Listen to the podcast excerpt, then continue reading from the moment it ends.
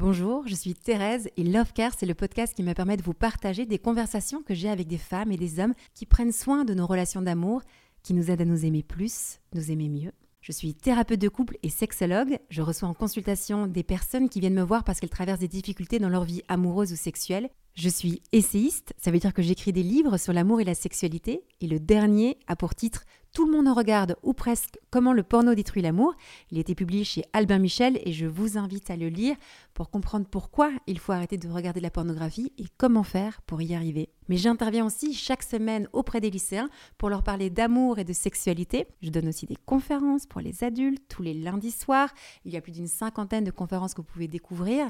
Je propose des stages réservés aux célibataires pour dénouer ce qui les empêche d'aimer ou de se laisser aimer durablement. Je propose des stages réservés aux femmes pour dénouer ce qui les empêche d'être libres sexuellement. Je propose aussi des formations pour transmettre des outils pédagogiques pour aller parler d'amour et de sexualité auprès des adolescents. Bref, beaucoup d'autres choses encore, mais que je vous laisse découvrir sur mon site internet www.thérèseargot.com. Et maintenant, je laisse toute la place à mon invité.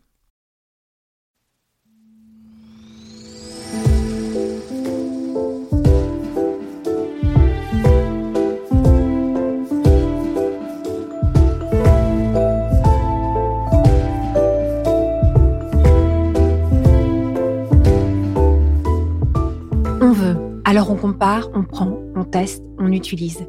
Puis on jette, on remplace et on amasse. Pas seulement les choses, les personnes aussi. Nos relations amoureuses et sexuelles sont à l'image de la société de consommation dans laquelle nous avons grandi. Pourtant, nous voulons être aimés. Être aimés durablement, être aimés pour ce que nous sommes. C'est notre désir le plus profond. Alors pourquoi y renoncer puisque c'est possible de le réaliser? Je suis Thérèse, la cofondatrice de SEM, et vous écoutez Love Care, le podcast de l'amour durable. Il aime ses enfants, les trésors français, les paysages, la gastronomie, les vins, l'architecture. Il aime les sports de combat, les déserts, la solitude. Il aime les gens francs, honnêtes, cash. Bonjour François Bert. Bonjour Thérèse. Je suis ravie de pouvoir converser avec toi dans le cadre de ce podcast parce que je voulais d'abord te remercier, François, te remercier d'avoir accepté de nous offrir une masterclass produite par SEM sur la question du discernement, sur les choix à prendre, ou comment est-ce qu'on prend une décision, et puis on l'a appliqué sur, dans le domaine euh, amoureux. Merci d'avoir accepté cette aventure avec nous. Merci de l'avoir proposé. Je suis ravi de partager ça avec vous. Et alors, je voudrais euh, qu'on puisse ensemble découvrir à la fois ton travail, ton approche et puis, euh, puis ton intérêt pour cette question du discernement. D'abord, comment est-ce que tu définirais ce mot discernement? Ça veut dire quoi? Alors, euh, vaste sujet, vaste programme. Ma, manière de définir le discernement, elle est de deux façons. Dans ce que ça produit, euh, c'est l'art de donner aux choses la portée qu'elles méritent. Comment on fait en sorte que chaque chose puisse trouver sa place dans sa vie. Et en termes de fonctionnement, si on se met vraiment dans le mécanisme intérieur, le discernement, pour moi, c'est de l'écoute accumulée jusqu'à l'évidence. C'est le travail de l'évidence. On t'a proposé de faire cette masterclass sur le discernement parce que François, t'a fondé une école, une école du discernement. Alors moi, j'étais émerveillée par ce projet. Est-ce que tu peux simplement expliquer comment est-ce que tu en es venu à fonder une école du discernement? Ben, L'histoire, c'est intéressant de le poser, c'est que je pense que euh, très vite dans ma vie, je suis tombé sur des accidents. Euh, on pourra en parler. C'est-à-dire que même au niveau justement de mon couple, je suis tombé sur des accidents et, euh, les choses ne sont pas passées comme je le voulais. J'avais tout mis euh, en œuvre pourtant pour cela. Je me suis battu comme un forcené et j'ai été obligé de, de, prendre une décision très difficile, qui était celle du divorce, et continuer à vivre avec et continuer à me construire derrière. Et j'assume à 100% ce choix, même s'il a été difficile. Et, et en fait, très vite, que ce que j'ai vécu au niveau personnel, comme ce que j'ai vécu aussi au niveau euh, professionnel, puisque j'ai commencé en étant officier de carrière euh, saint-syrien, euh, officier à la Légion étrangère dans un régiment parachutiste. là aussi, j'ai dû faire des choix, en dépit de cette possibilité de carrière que j'avais qui puisse durer de manière linéaire, d'aller ailleurs et d'aller avoir une fécondité ailleurs. Comme si j'avais formulé ça un peu comme ça en disant les épreuves ne sont pas des murs, mais des mains délicates qui nous emmènent malgré nos entêtements, vers notre juste chemin.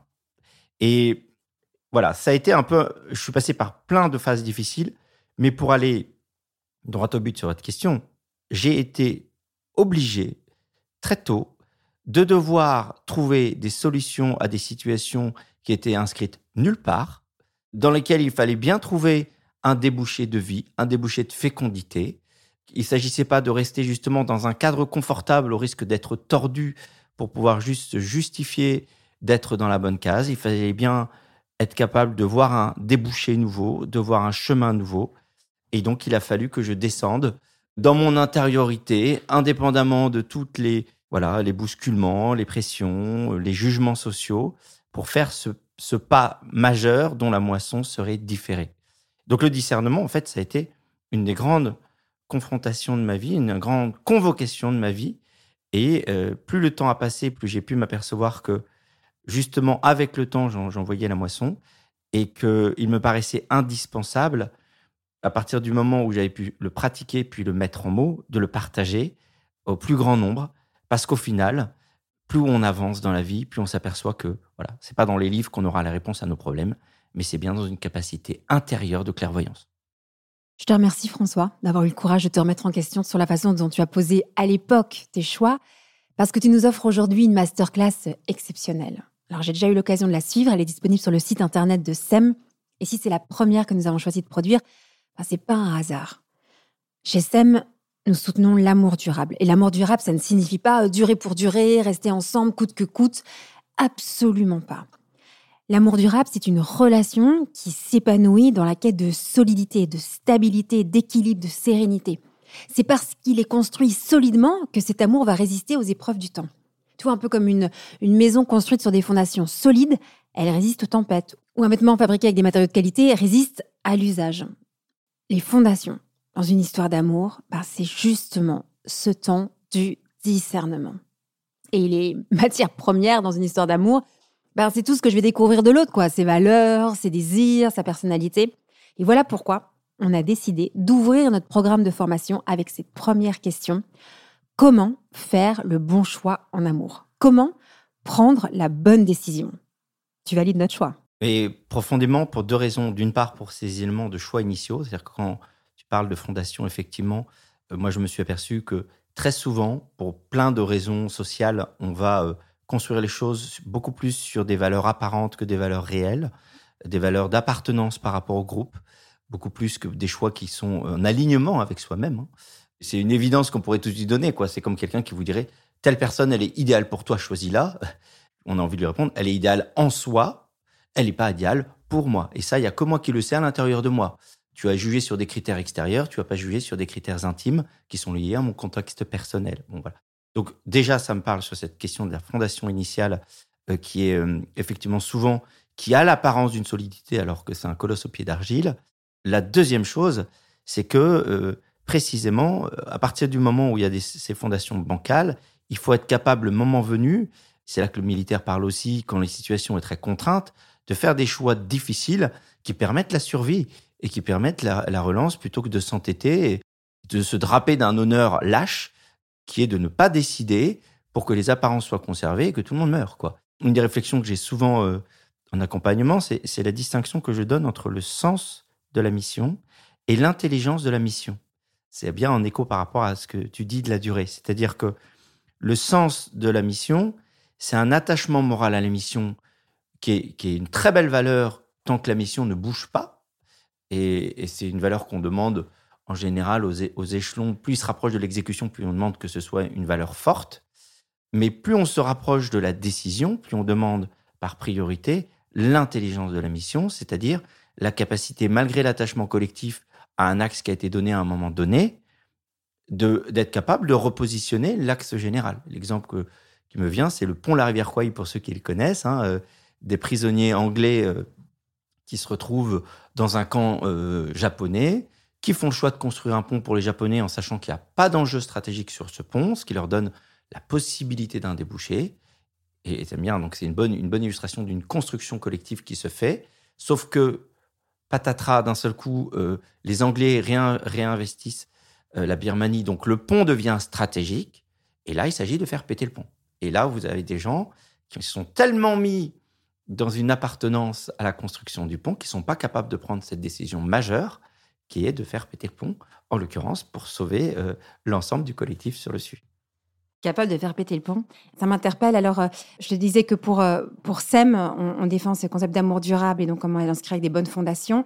Et puis, il y a une chose, moi, dont j'ai jamais parlé, vraiment jamais, c'est que j'ai connu moi-même aussi un divorce. Tu en as parlé en introduction.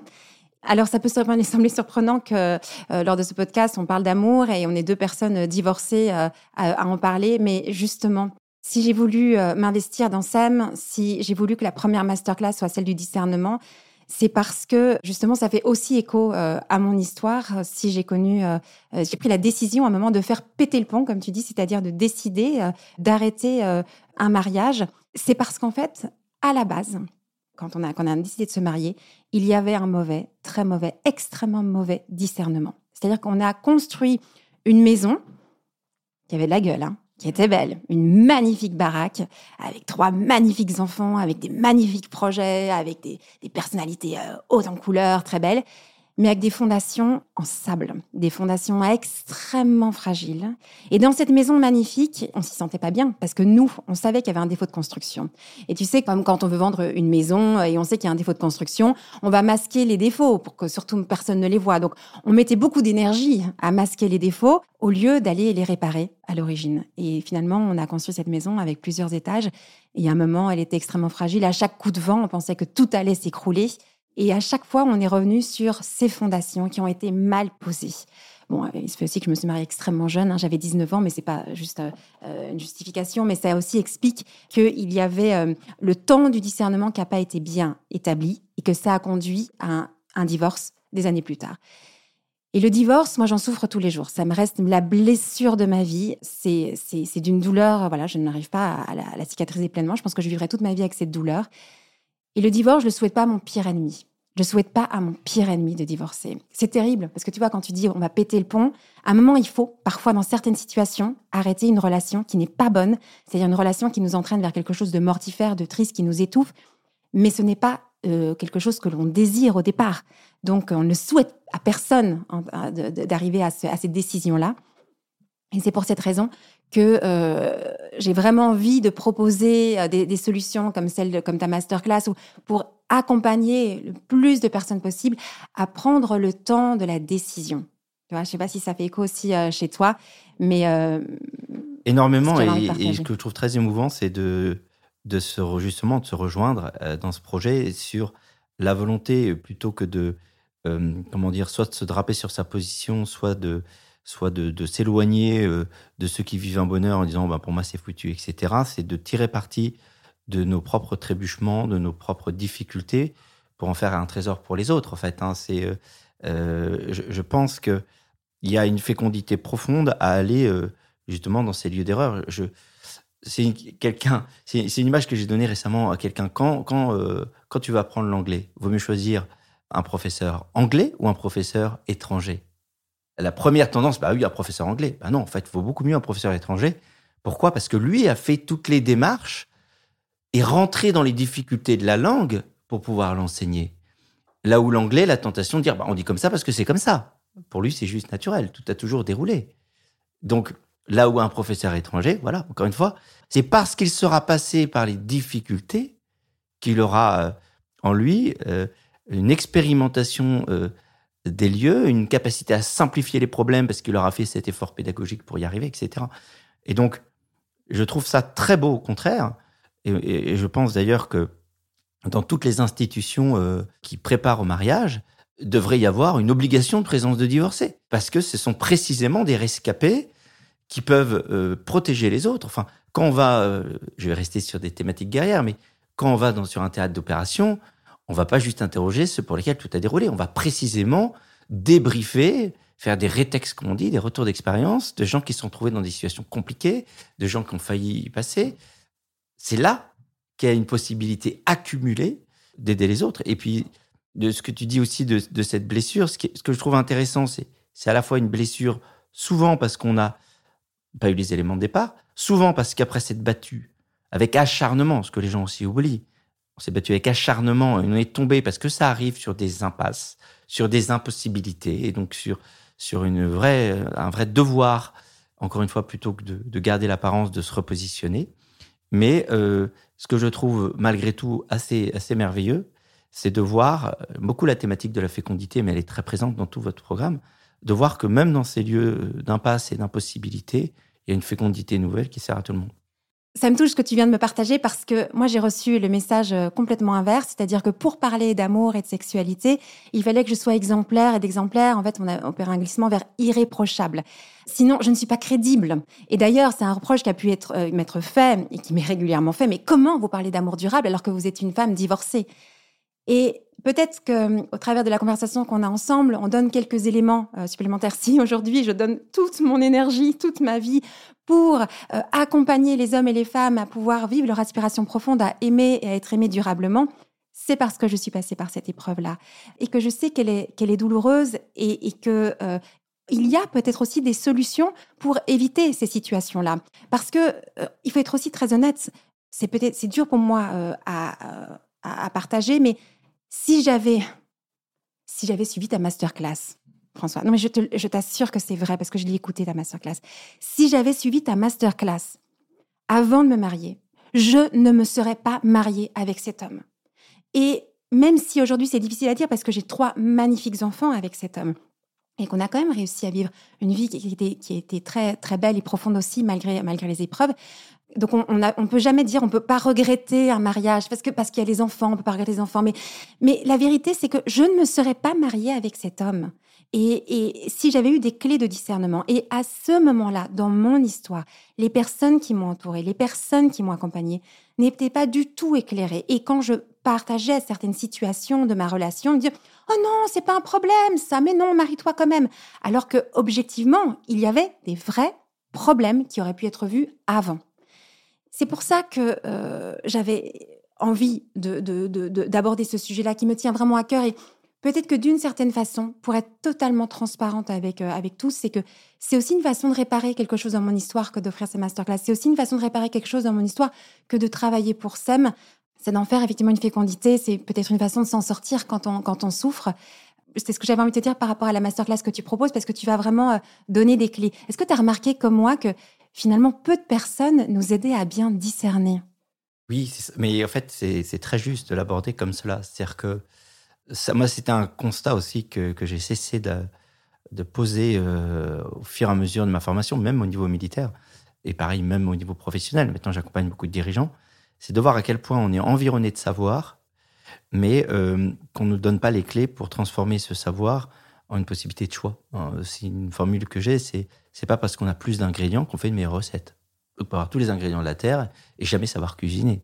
Donc, euh, donc le vrai sujet, c'est ça, c'est cette intelligence de l'ingrédient et du moment qui fait qu'on cuisine bien euh, de la bonne façon.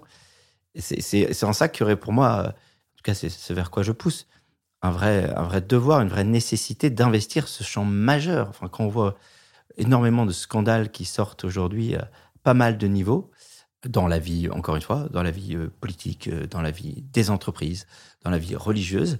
Vous dites à chaque échelon, il y a un manque patent de discernement, un manque patent d'appréciation des choses.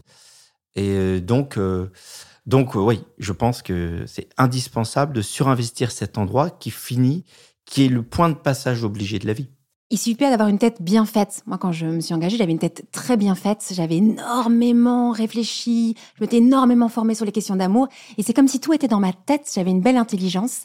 Mais c'était pas passé dans, dans, ces questions du discernement. Est-ce que tu pourrais en dire plus sur cette différence entre euh, ce savoir? On peut savoir beaucoup de choses sur l'amour, la sexualité, sur le couple, et pourtant manquer de discernement.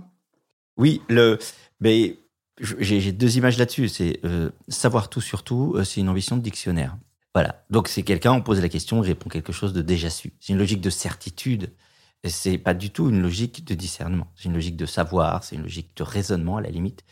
Et donc, pour moi, cette première image qui est très intéressante, c'est de voir comment le savoir, encore une fois, n'a pas la case connexion.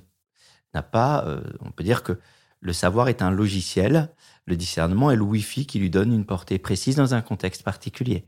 Et donc voilà, c'est du savoir sans connexion. Euh, et, du savoir sans connexion, bah, il est à côté de la plaque. L'autre idée, hein, qui est un peu en écho là-dessus, que je développe beaucoup dans la masterclass, c'est de dire le raisonnement dit ce qui est bon en soi. Le discernement dit ce qui est bon maintenant pour moi. Ça change tout. Et comment est-ce qu'on fait pour euh, apprendre à bien discerner? Alors, l'idée, c'est d'abord de se connaître, parce qu'on a un rapport naturel au discernement qui n'est pas le même. C'est tout le travail que j'ai fait sur les personnalités, c'est-à-dire qu'il y a des chefs naturels, qu'on le veuille ou non. Les gens qui auraient besoin de s'en convaincre qu'à aller voir la politique et voir, voilà, on a beaucoup de ventes et de savoir accumuler, mais il n'y a pas beaucoup de discernement. Donc d'abord se connaître pour savoir son biais là-dessus. Et après, le point clé, euh, je développe beaucoup, beaucoup d'éléments dans la masterclass là-dessus, mais le point clé pour moi, c'est vraiment le travail de l'écoute. Et de l'écoute intérieure. C'est-à-dire que, pareil, tous vos conseillers vont vous donner de la donnée brute qu'il ne s'agit pas de transformer en synthèse, mais en discernement. La synthèse ou le consensus, c'est la volonté d'une sorte de péréquation, de points moyens pour satisfaire tout le monde, et donc d'être capable potentiellement euh, d'être d'accord, mais à côté de la plaque, de trouver un, point euh, central qui est complètement à côté du sujet. Là où l'écoute, euh, là aussi on y reviendra, c'est vraiment le fait de, de laisser revenir l'évidence à l'intérieur de soi. Et donc, les deux choses, j'en resterai là pour le moment, mais c'est vraiment être capable de s'écouter intérieurement, d'écouter la première sensation, de voir la paix dans laquelle on est au fur et à mesure que les choses se passent, de voir comment on est capable de lâcher prise et de se laisser regagner régulièrement par l'évidence des choses à faire. Et la deuxième chose, c'est pour moi, euh, c'est pas pour rien que j'ai dit que j'aimais la solitude, même si je n'aime pas que la solitude, c'est qu'on ne peut rien faire de durable si on n'a pas une possibilité d'apprivoiser sa solitude. Je pense beaucoup aux jeunes qui nous écoutent et quelle souvent je pose la question de la solitude et qui me répondent en croyant avoir la bonne réponse. Rassurez-vous, pour moi, je, c'est très bien, je la gère la solitude. Je n'y suis jamais confronté. Je ne suis jamais seul. J'ai toujours quelque chose, j'ai toujours quelqu'un, j'ai toujours quelque chose à faire. Non, vous pouvez pas être dans une possibilité de trajectoire partagée avec quelqu'un si vous êtes une particule volante, si vous êtes complètement bousculé, ballotté par, par les événements, par les autres, par les likes, par les images. Donc le fait d'être capable de se confronter à sa solitude, c'est vraiment creuser en soi une possibilité d'avoir une clairvoyance intérieure. Alors, il y, a cette, il y, a cette, solitude dont tu parles, et puis aussi, donc on parlait de, de, de cette aide bien faite, d'intelligence, on pourrait très bien se dire, pour vivre un amour durable, on va donner des recettes. il y a d'ailleurs pas mal de personnes qui ont proposé, des associations, des projets, des livres, réussir son couple, réussir son mariage, et il y aurait des recettes à suivre. Personnellement, ça m'a mis toujours extrêmement mal à l'aise, toutes ces propositions-là, comme si l'amour était quelque chose à, réussir. Pourquoi ça met mal à l'aise? Parce qu'on pourrait tomber dans quelque chose qui serait de l'ordre du volontarisme. C'est que quand tu te dis, en fait, c'est ça qui est bien de faire, par exemple, le mariage, c'est bien pour différentes raisons, c'est bon pour toi, pour les autres, pour sa famille, et à un moment, je vais, je vais m'entêter, je vais faire preuve de volonté. Euh, ce volontarisme, est-ce que tu peux en parler? Oui, il est clé. On en parle beaucoup dans un, dans un, des, dans un des podcasts hein, sur ce que j'appelle les trois couches de la personnalité. Ce qui est très intéressant, c'est que le, volontarisme, en fait, vient de ce que euh, on s'est positionné, non pas sur l'axe calme de sa volonté et de ses choix, enfin, et de sa personnalité, pardon, et de ses choix, mais beaucoup plus sur la volonté de correspondre. Et là-dessus, il y a deux choses. Il y a la correspondance à des modèles familiaux parfois inconscients, quand je dis modèle familiaux, c'est pas, je parle pas de système de valeurs, je parle beaucoup plus de la manière dont on est validé. Hein. Euh, si par exemple j'ai un père très expert, euh, je vais tout faire pour montrer que je suis un expert, euh, même si je suis un surdoué de la relation ou un surdoué de la décision. Et donc, il y a un problème de, de, de, le volontarisme, une volonté de correspondre à un modèle, souvent inconsciemment, qui ne correspond pas du tout à son être. Et l'autre côté de la correspondance, c'est par rapport, encore une fois, à une société qui est de plus en plus portée vers l'image. C'est-à-dire volonté d'instagrammer sa vie sans cesse et de et de, de, pouvoir continuer à dire aux gens regardez comme je suis parfait, regardez l'image est parfaite, regardez j'ai retoiletté. C'est du mensonge, c'est juste du mensonge organisé. Voilà. Et donc tout l'idée pour moi, c'est de redescendre dans les profondeurs de soi pour être en vérité. J'ai formulé ça aussi comme ça en disant les échecs amoureux viennent souvent de ce qu'on a donné rendez-vous à l'autre avec quelqu'un d'autre que soi-même. Forcément, ça peut pas marcher. Voilà. Et, l'image que j'associe à ça, sur le côté volontarisme, c'est l'image de l'escalade.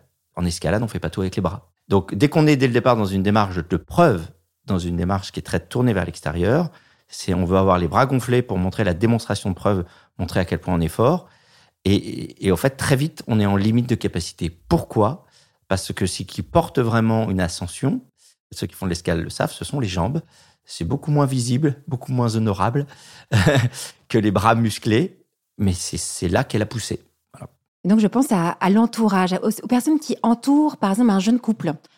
Oui, ce qui est très intéressant sur l'entourage, c'est ça. C'est-à-dire que l'entourage, le boulot de l'entourage, c'est non pas soit de rassurer, soit de masquer, soit de se donner bonne conscience en balançant un scud pour, euh, pour euh, dire j'ai dit ce qu'il fallait. C'est générer au maximum les conditions pour que la personne qui doit choisir puisse être en capacité de le faire. Ça implique donc d'une part bien sûr jamais de jugement, ça implique beaucoup beaucoup d'écoute parce que souvent simplement en parlant, les gens vont par eux-mêmes s'apercevoir qu'il y a un problème. Donc l'écoute, la meilleure façon de, de, permettre les choses le fait d'être d'abord un soutien, c'est-à-dire que il y a beaucoup de gens qui, quand ils voient une situation compliquée, que ce soit encore une fois avant un mariage ou après, veulent juste statuer sur la situation. Ça n'apporte strictement rien.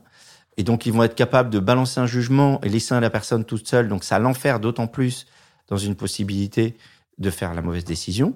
Hein, le, la politique de l'accueil inconditionnel marche à tous les coups.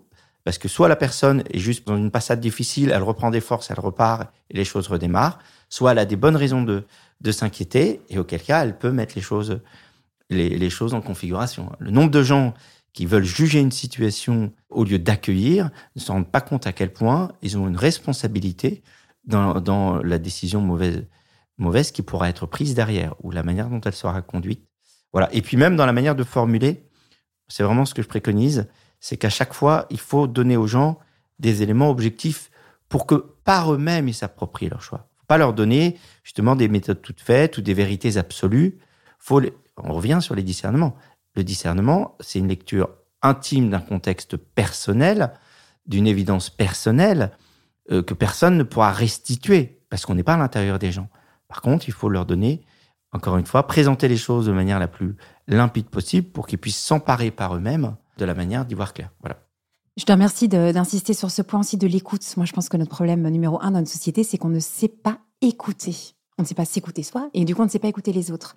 Et ce manque d'écoute nous conduit à prendre des mauvaises décisions. Je, pense vraiment. Je te parlais tout à l'heure de quand j'étais euh, voilà plus jeune, avant de me marier, il y avait des choses que je confiais et les, et les personnes autour de moi ne savaient pas écouter. Elles jugeaient. Mais non, c'est pas grave, ne t'inquiète pas. Euh, par exemple, la veille de mon mariage, je pleurais toutes les larmes de mon corps pendant deux heures. Je ne voulais pas écrire cette lettre où on dit oui, je vais bien vouloir me marier avec cette personne, oui, je veux être fidèle, oui, je veux avoir des enfants. J'ai dit je ne veux pas, je ne veux pas.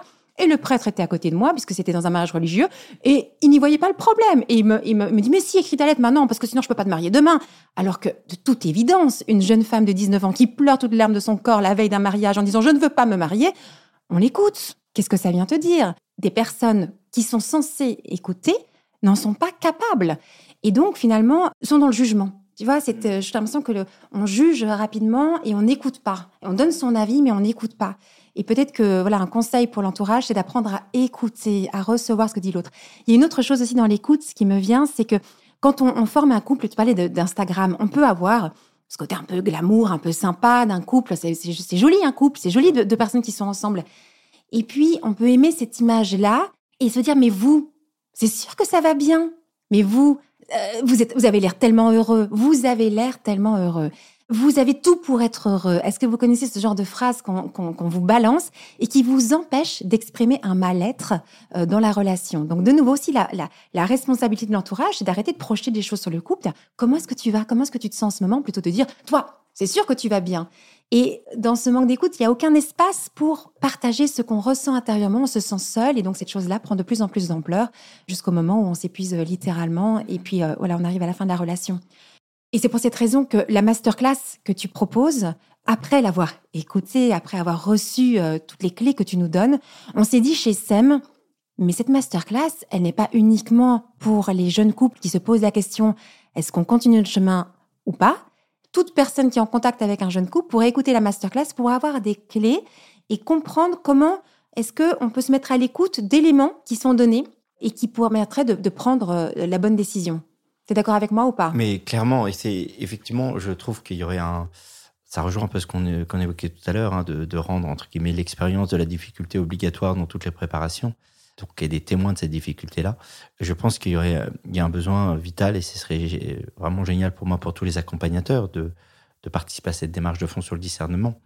Parce qu'on est vraiment là aussi au cœur du sujet, là où on va dire que les deux tentations, ce sera soit l'attachement désordonné à l'image ou à la règle, soit, euh, comment dire, juste prendre soin des gens sans sans être capable de comprendre euh, davantage ce dont ils ont besoin. Euh, il y a une différence, entre guillemets, si j'ose dire, entre, entre juste donner des forces à quelqu'un pour qu'il retourne dans la fournaise ou être capable, justement, par une qualité d'écoute, de voir qu'il ne s'agit pas de, de renforcer quelqu'un qui, qui, qui, se, qui se mure dans une situation destructrice, mais d'abord de, de l'équiper pour qu'il s'en retire. Voilà.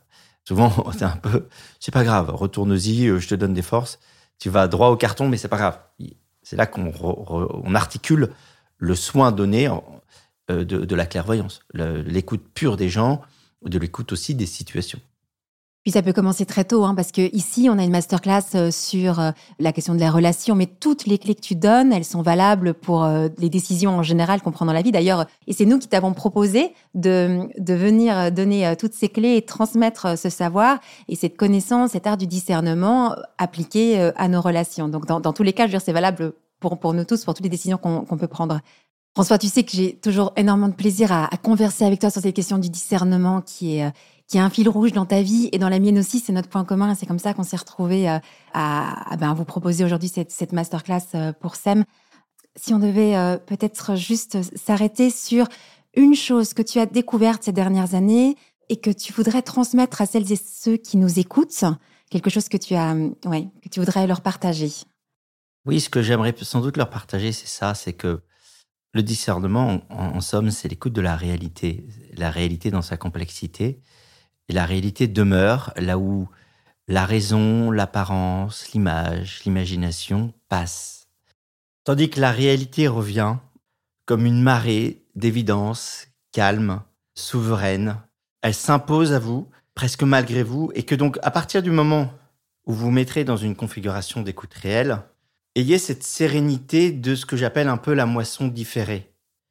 C'est-à-dire que plus vous vous accrochez aux choses, plus vous voulez à tout prix que les choses vivent plus parce que il y a la pression extérieure, parce que euh, c'est votre configuration mentale, et plus vous allez vous retrouver dans une situation inextricable.